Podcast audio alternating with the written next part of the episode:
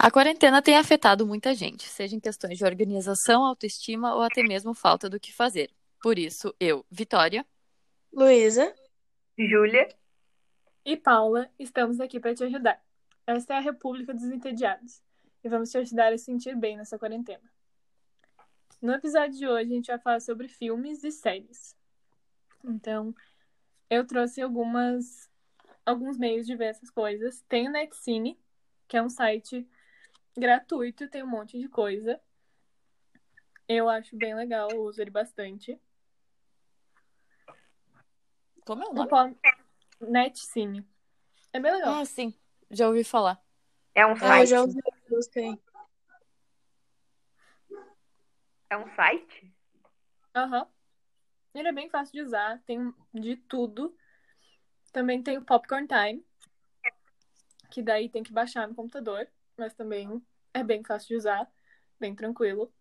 Eles aconselham usar um VPN junto para proteger as suas informações. E claro, o Netflix, que é o que eu vou focar no nosso episódio de hoje. Então, Acho que é algumas séries. É o mais conhecido, realmente. Algumas séries que eu acho bem legais de ver pra desestressar nesses momentos são algumas que trazem filosofias e questões de vida de um jeito mais leve. Tem a série Coisa Mais Linda, que é uma série brasileira. Pra quem quer se introduzir no cinema brasileiro, é um ótimo jeito. Eu tinha bastante preconceito com o Brasil nessa, nesse tipo de arte e mudou completamente a minha visão. Traz muito da questão de feminismo e mulheres, porque é uma série com todas as protagonistas mulheres, basicamente. É muito boa de ver, é muito gostosinha de Sim, sentar e tá olhar falando super bem. Sim, agora saiu a outra temporada, então melhor momento pra Ai, começar. Eu acho que o legal dessas coisas é que ao mesmo tempo que é uma coisa leve de se assistir, também te faz pensar bastante. Eu gosto desse tipo de série, filme. Exatamente. Nessa vibe também tem uma série de animação, mas não é muito para criança mesmo, que é o Midnight Gospel, que o personagem principal tem um podcast e cada episódio ele entrevista alguém de outro mundo e sempre traz muitas reflexões muito boas de um jeito mais leve. Vou botar na minha lista. Agora, para uma pegada mais intrigante, tem as séries Dark, que é uma loucura. São muitas emoções. Agora também saiu nova temporada, então tá bem em alta. E a série Curon, que é uma série francesa. E eu comecei a ver e eu tô bem prendida. Porque fala sobre uma cidadezinha pequena que tem uma história misteriosa. Então acho que é bem válido de ver.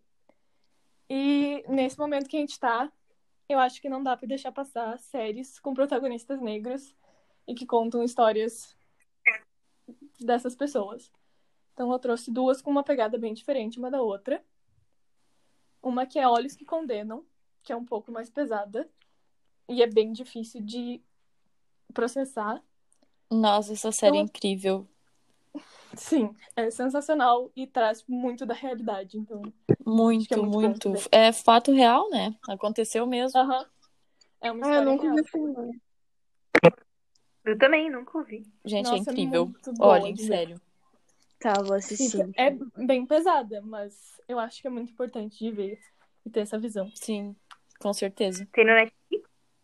E uma que tem uma pegada bem mais leve, mas mesmo assim traz muito nessa questão, é a série Ela Que É Tudo, que teve agora, há pouco, uma refilmagem mais atual. E fala de uma mulher que é livre e todos os perrengues que ela passa. Ela mora em Nova York sozinha. Então, por ser mulher e por ser negra e artista, Então, traz todos esses essas visões de vida, que acho que são sensacionais, é uma série bem mais leve, que mesmo assim traz coisas importantes pra gente comentar e ver. A artista só passa perrengue, né? Assim. Mas a série fala sobre como ela não tem dinheiro para as coisas que ninguém quer comprar as artes dela. É uma loucura. Bem engraçado. Eu acho. É uma. É aquela figura de linguagem que agora eu não lembro o nome. Que, tipo, o filme, o cinema, ele também é uma arte, sabe? Eu acho bem engraçado quando eles falam em filmes que arte e cinema não dão dinheiro, assim. Eu acho muito cômico. Sim. É, a arte é muito arriscado de se meter. Mas, né? É, tem que ser corajoso.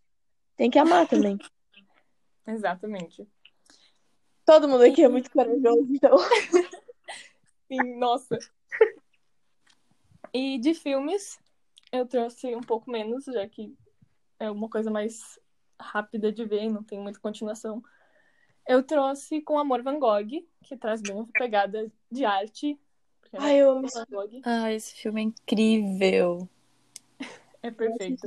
Principalmente pra quem é artista, essas coisas de visual ajudam. É lindo de ver. Cada frame foi pintado por um artista diferente.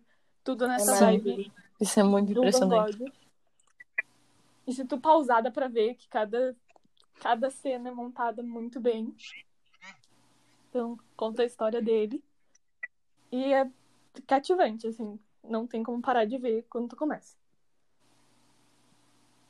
E também uma animação pra ser uma coisa mais leve, que é Perdi o Meu Corpo, que também é francesa e foi indicada ao Oscar. E é sensacional. É uma história bem inusitada. Tem um romance no meio.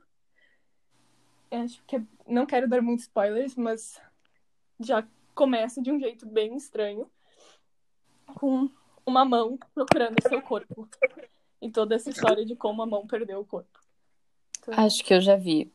É bem esquisito, mas é bem bom. É uma pegada bem diferente. Mas sai desse bloquinho de Disney e Pixar. Apesar de ser muito bom do É. jeito. Ah, eu vou dizer que o meu prazer, assim, pra destressar é assistir filme da Disney. Uhum. E o bom é que no Netflix eles separam por categorias. Então, tem uma categoria que é inteira de animações da Pixar e da Disney. É Sim, bem é fácil de navegar. Então, acho que é isso pelo episódio de hoje.